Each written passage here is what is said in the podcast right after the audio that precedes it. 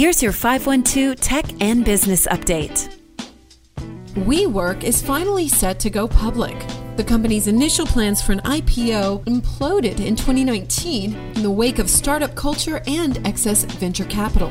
After two years with changes to the company's top leadership, WeWork is trying again with an IPO.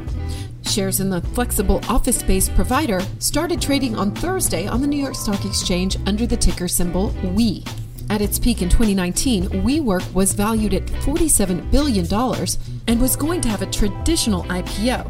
This listing, however, follows a merger with BowX Acquisition Corp., an SPAC or special purpose acquisition company, and values WeWork at roughly $9 billion. Real estate veteran Sandeep Mathrani took over as CEO in early 2020 and has helped WeWork cut costs and overhauled its portfolio of leases. The company, however, is still reportedly losing money, but the SPAC deal should raise $1.3 billion.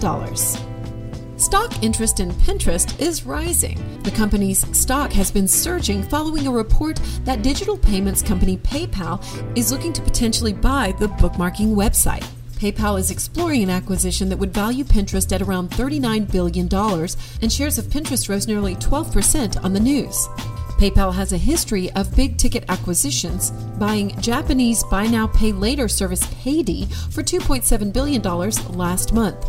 The company's other purchases include mobile payments platform Venmo and shopping reward site Honey.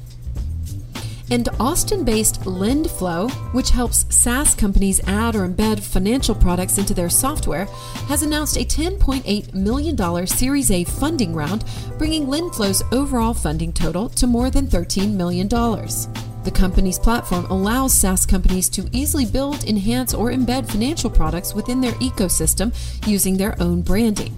LendFlow currently has 45 employees, and the company expects to add another 25 over the next three months in positions like engineering, product development, and customer success. And that's your 512 Tech and Business Update. I'm Amy Edwards.